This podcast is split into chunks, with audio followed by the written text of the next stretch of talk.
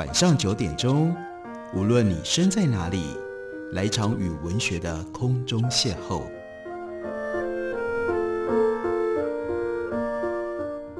杨照谈书，邀您一同遨游文学世界，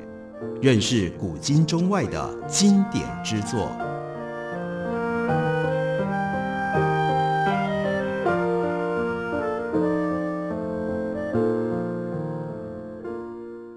各位听众朋友，大家好，欢迎收听杨照谈书。本节目于台北广播电台 FM 九三点一，每个星期一到星期五晚上九点为大家播出。我是杨照。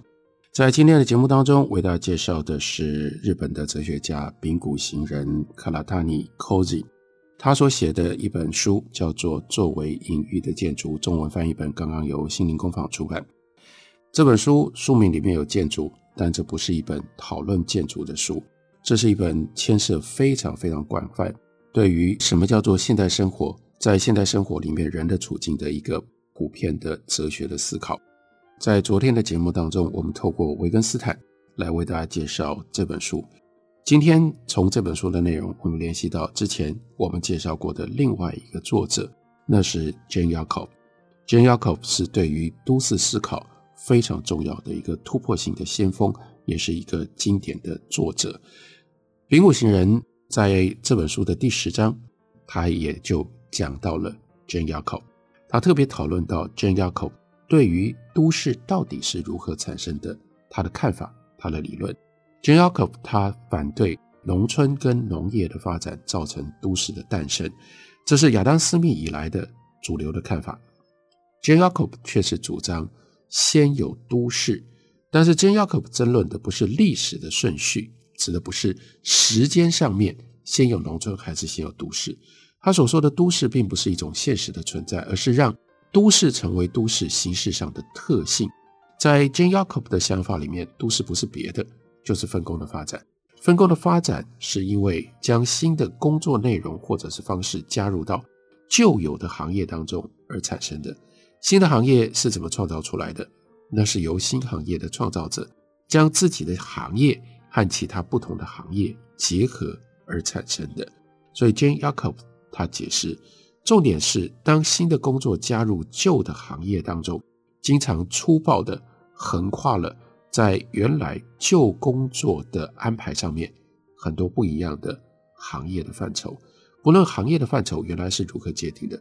只有在停滞不景气的经济环境里面，行业才会停留在既定的范畴中。所以，人的天性，人的本能，在处理经济事务的时候，只要经济事务是扩张的，我们就会找出新的方式来工作。新的工作的方式就会压过，就会逾越原来的行业的分工跟行业的规范。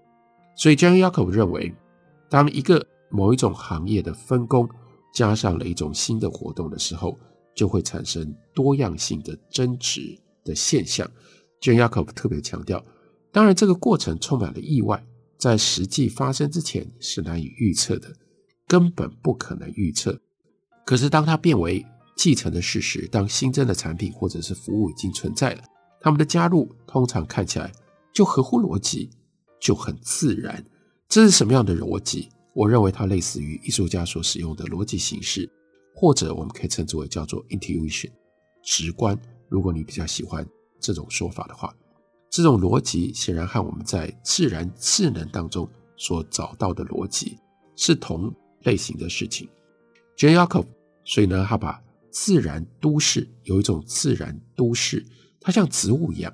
它会有根，它会有茎。他认为都市计划、经济计划是从某一种超越的中心出发，把全体构筑成为合乎逻辑的树状结构。但是，一个真正的有生命的都市分工的发展，只有透过多数的中心以及无法预测的范畴的横跨，才有可能存在。借由这个方式，希望提醒大家，我们回头想一下，当时我们在介绍 Jane Yacob 的时候，他为什么那么重要？因为他反对一种人工以为可以用纯粹设计的方式去打造一座新的城市，这种新的城市。是没有生命的。这种新的城市，不管你再怎么样的思考，不管你再怎么样会设计，它住起来都不可能是舒服的。所以他也反对这种严格的僵化的都市设计当中的分区。所以当时我们也讲，在 j a c o b 他所描述、所形容、他所肯定的那种自然都市，其中有一些现象非常非常接近像台北这样的一个城市。我们的商业区跟我们的住宅区不会截然的分开来，除了极少数、极少数的区域，例如说新义计划区，台北我们基本上住宅就是商业，商业就是住宅，像是遍地无所不在的便利商店，便利商店就是结合住宅跟商业功能的最明显的一种混合的存在。但是便利商店是台北市的最重要的招牌，最重要的特色。从这个扩中延伸出去，我们就能够更体会 jacob 在说的什么叫做有生命的都市，它必须要透过多数的中心，还有呢很多无可预测的范畴的坑跨，它才有可能产生。那预谋式的都市计划，不管是来自于资本主义或来自于计划经济，也就是不管是 developer 那样的一种。出于商业利益，他们所做的分区区划、大规模的开发发展，或者是来自于社会主义、来自于集权的这种经济的规划，这种都是僵化的预谋式的都市计划。从 Jane Jacobs 给我们的观点当中，我们就预知，其实它是必然失败的。Jane Jacobs 因此呢，他就主张，如果要人为介入一个城市的形成，唯一可行的方式是促进自然成长，没有特定方向的网络的差异化，而不是由上而下进行计划性的大量投资，或者是由方向来作为制定。不过，滨谷行人强调，他感到兴趣的，与其说是 j a n e Jacob 的结论，还不如说是他在思考当中所蕴含的问题。那是什么样的问题呢？虽然 Jane Jacobs 他引用了丰富的具体历史事实，但是呢，对于滨谷行人来说，他的思考方式仍然是形式主义的，因为 Jacob 提出了叫做 embryonic city 原城市的这种概念，无法以任何考古学的知识证实，这不是历史的现实。换句话说，这仍然来自于 Jane Jacobs 他从形式上、抽象上面。去用逻辑去拼起来的，而不是历史的事实。这也无法从我们对任何未开化社会的整体的观察跟推论当中可以得出。因此，因为现存的未开化社会在结构上是安定的均衡体系，相反的，Jane Jacobs 他想象他所建构起来的 embryonic city 这样的一个概念，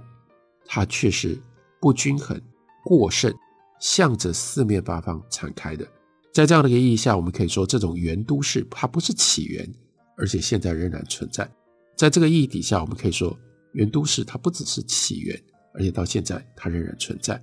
所谓的未开化社会，是指一个社会不管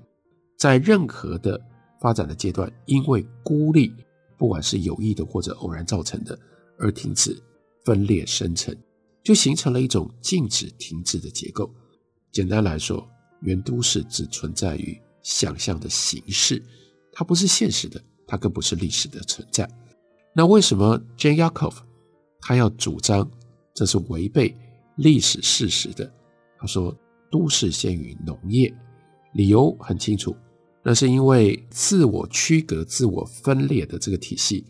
必须在形式上先行，才能够诞生这样的分工的结构。Jane Jacobs 将 city town 跟 village 这三个概念予以形式化，他使用这些概念的方法跟一般所理解的人类聚落的大小规模是无关的。一般我们区分村镇都市是用规模来区分的，乡村村 village 是最小的，town 比较大，聚集了比较多的人，所以就开始了不同的功能。city city city 是一个更扩大了的 town 镇。所以它，所以它就变得更复杂。然而 j a c o b 他所说的 “city” 都市，指的却是一种状态，是持续发展的状态本身；而 “town” 则指的是虽然具有都市的外观，但是它的差异化停滞不前的状态。举例来说，他认为像在美国 Detroit 或者是 Pittsburgh 这种 city，因为它们已经不再持续的变化发展，它凝固了，它固定下来了，因此就不再是它意义底下的 city。Pittsburgh 或者是 Detroit 变成了一个 town，而不是 city。换言之，一样，Jane Jacobs 他的这种分类也是形式上的，跟事实跟历史无关。这种村镇都市的区分都不是历史的概念，因为不论在任何的历史的阶段，这种村镇都市都有可能存在。举例来说，计划都市跟计划经济结果所造成的。依照 Jane Jacobs 他的定义，那都不会是 city，那都是 town。为什么呢？因为你是有计划的，你有计划的时候，你本来就想象你要用一种静态的方式，让它不变动的情况，才能够这样设计，才能够用这种方式打造。所以，计划都市、计划经济，最后所产生的都是不会继续自然的分解、裂解、变化、扩张、发展，所以它是没有那样的一种。都市生命的，依照 j a n Yakov 的定义，所以呢，你如果硬是用去计划的方式所产生出来的这个街区跟这样的一个城市，例如说用它的定义，我们的新一计划区就不会是一个 city，相对的反而是一个 town，反而是例如说中山区这种地方，它是做一个 city，因为它仍然持续在变化，它不是用抽象的人为的设计把它固定下来。这些都是我们在讨论什么是现代生活，尤其现代生活跟都市之间非常有意思、非常特别的一些思考。我们休息一会儿，回来继续聊。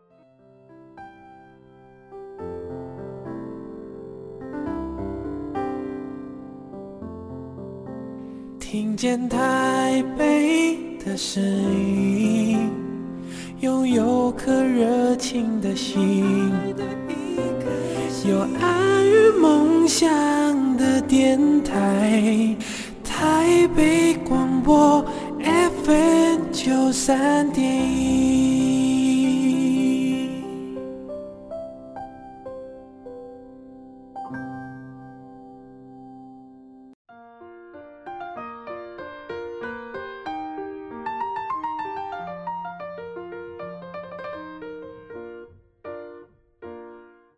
感谢您继续收听《杨照谈书》，本节目于台北广播电台 FM 九三点一，每个星期一到星期五晚上九点为大家播出到九点半。今天为大家介绍的是心理工坊的新书，日本的哲学家柄谷行人 Karatani Koji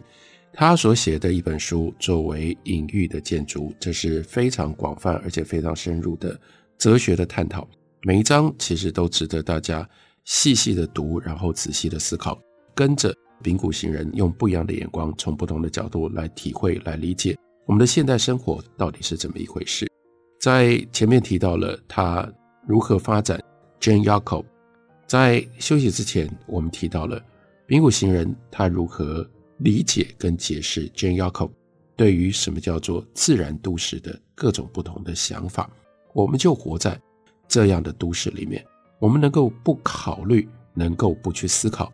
这种。都市的现象吗？从 Jane Jacobs 的概念出发，丙午行人在书里面又联系到了马克思。首先，他认为 Jane Jacobs 所讲的原都市 （embryonic city） 其实就是一个社会性的交流空间。他用这种方式重新定义了 Jane Jacobs 他所提出来的原都市的这个名词跟这个想法。接着，他就从马克思的《资本论》里面引出了这么样两段话。一段说的是商品交换发生在共同体的边界，发生在共同体与其他共同体，或者是共同体内的成员接触的地点。不过，一旦物品在共同体的对外关系当中成为商品，因为其反作用，在共同体的内部生活里面也成为商品。这是第一段话，等一下再跟大家解释。第二段话说，生产物的交换发生在不同家族、种族或者是共同体相互接触之处。因为在文化发展的初期，作为独立的单位，互相接触的是家族、种族，而不是个人。不同的共同体在其各自所处的自然环境当中，就发展出相异的生产手段和生活手段，因为他们的生产模式、生活方式和生产物也各自不同，在不同的共同体相互接触的时候，促使他们交换生产物，并且逐渐将他们的生产物转化变成商品的，就是这种自然发生发展的差异，而不是交换造成生产部门的差异。交换是让原本就不同的事物彼此发生关系，并且在扩大之后的社会整体生产里，将它们转化成为或多或少互相依赖的各种部门。马克思的这段文字，乍看之下，好像是在从起源论在告诉我们说，交换跟货币是如何发生的。不过，在《资本论》里面，这段文字是被放在价值形态论之后。换句话说，马克思在这里所说的，并不是历史上的描述。这种描述既符合旧石器时代某一个意义上跨越了时间，也放在今天的情况，也还是说得通的。举例来说，世界各地都发现了具有某种技术水准的石器，这表示它们曾经被广泛的交换。显然，在旧石器时代就已经存在能够进行这种交易的社会性的空间。关键的不是在于这些器物，而是让这些器物能够交换的这个空间、这个关系，这就必然有了一种社会性存在。另一方面，即使是今天，商品经济并不存在于家庭当中，在家庭里面，我们给东西，你给我，我给你，我拿你的，我我用你的，你不会。要给钱吗？我们的家庭内的交换是以赠与跟回礼的，我们称之为叫做互酬，彼此互相报酬的这种制度作为基础。也就是不管商品经济再怎么样的普及，这种家族内部的交换也不可能完全消失。商品交换发生在这种共同体的外部，这是这句话的意思。意思是说，共同体内部。不会有商品交换，所以商品交换同时也就定义了你跟谁是共同体，你不会要跟他收钱的。然后呢，你给他东西，他给你东西，是不经过货币中介。你想想看，哪一些人在这个范围里，在马克思的定义里面，你跟这些人组成了共同体。要离开了这个共同体，当你要进行物品交换的时候。你才会需要货币，你交换的这些东西变成了商品。另一方面，近代国家透过课税跟福利政策进行了财富的再分配，这样的政策让国民成为 nation 国族这样的一个想象的共同体的成员。在这个意义底下，国族国家也就因此而具备了共同体的性质，也就意味着。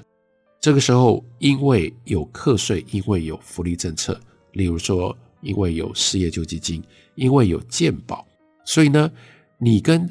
这个群体所有有健保的人之间的关系，健保就不是商品交易。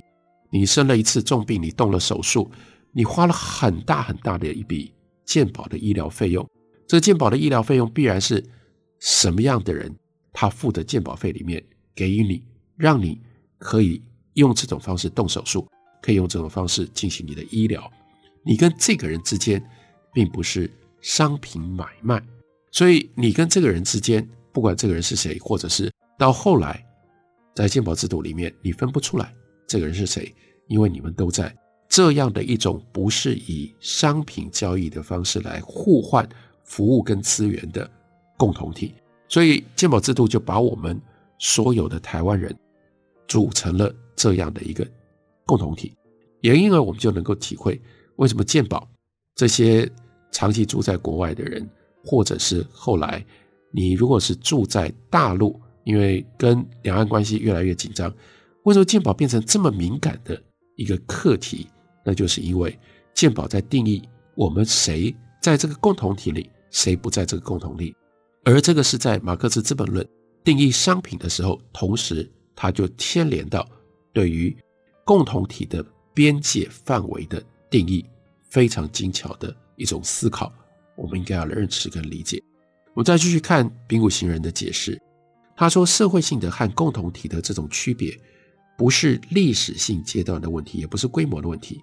我们不妨这样定义：所谓的共同体，不管它的规模如何，是透过一定的规则体系和价值体系所形成的一个封闭的空间。既然它是共同体，它一定是封闭的，而它内在有一套必然的共同的规则跟共同的价值。举例来说，村庄、种族、国家、西方国家圈，这些各自都是一种共同体，自己也是一种共同体。相对于此，没有共通规则的共同体之间的交换，马克思称呼他的性格就是社会性的。他这样说。商品形态的秘密就在这里，人类本身的劳动反映在商品上，显现为劳动生产物本身的对象性，以及这些物品的社会性自然属性。因此，这些生产者相对于劳动整体总和的社会关系，也反映在商品上，显现为物品也就是对象之间的社会关系，与生产者分离，而且独立于生产者之外。什么是劳动的社会性格呢？它必定是生产商品的劳动者所持有的，因为共同体内部的劳动没有这种社会性格。共同体内部的劳动，妈妈帮你煮饭，你去洗衣服、去扫地，这是共同体内部的劳动。共同体内部的劳动没有这种社会性格，因为它没有彼此的价值互换的。商品性格，劳动的社会性格不是劳动的一般的特性，这是马克思特别强调的。我们的劳动分成两种，一种是有社会性的，一种是没有社会性的。没有社会性的劳动包括你替自己的劳动，你服务你自己，你去画画，在画画当中你得到的满足跟享受，你不会问你自己说，我今天花在画画上面三个小时。谁来付我这个工资？因为你是替自己而画的，就没有这种社会性的存在。当我们变成了一个劳动者，当我们变成了一个劳工，比较麻烦的事情就是，所以我们的劳动变成社会性的，因此呢，我们就在这里计算工资，因为这个时候货币就介入了，所以我们必须在商品的交换、共同体跟共同体之间的交换来寻找这样的社会性格。而不是在劳动当中寻找，这个是马克思提醒我们。到今天，我们很多无法厘清的想法，我们一直以为工资是付给劳动的，可是工资跟劳动之间的这个关系不是必然的，意味着劳动不是必然会带来工资，劳动带来工资，这就已经是一种劳动的异化。真实的劳动是我们不会去算钱的。那是你付给自己的劳动，那是你付给你的家人的劳动，那是你在共同体内部的劳动。某一件商品被拿来换成货币，这些货币又被拿来买了其他的商品。也就是说，所有的商品都可以被等价并置。为什么这样？古典经济学主张，那是因为所有的商品内在都包含着共通的本质。他们认为这共通的本质就是人类的劳动。但丙午行人。延续的马克思特别提醒，实际的状况刚好相反。商品是因为在现实里面被拿来交换，所以才产生了共通的本质。比如，丙午行人说：“我拿写出来的版税去买柳丁，那我所谓的精神劳动就会跟美国佛罗里达州某一个地方的农民的肉体劳动被等价并置。但是，我的劳动跟他们的劳动之所以成为共通的人类的劳动。”只不过是因为被等价并置的结果，我们经由商品的买卖和全世界的人产生关系，只是我们自己不知道这件事情而已。我们有两种不同的选择，第一个就是一直不用知道，保持在这种不知道的情况底下；另外一种，你会不会好奇？你会不会疑惑？这到底是怎么一回事？如果你想要把它从不知道的情境改变成为至少是可以探索、去思考、朝向知道的路径上，那就应该要来读一读像《丙午行人》的这种书，让我们对于现代生活是什么有一个更深刻的体会、更深刻的了解。这本书是心灵工坊出版公司的新书，书名叫做《作为隐喻的建筑》。感谢你的收听，明天同一时间我们再会。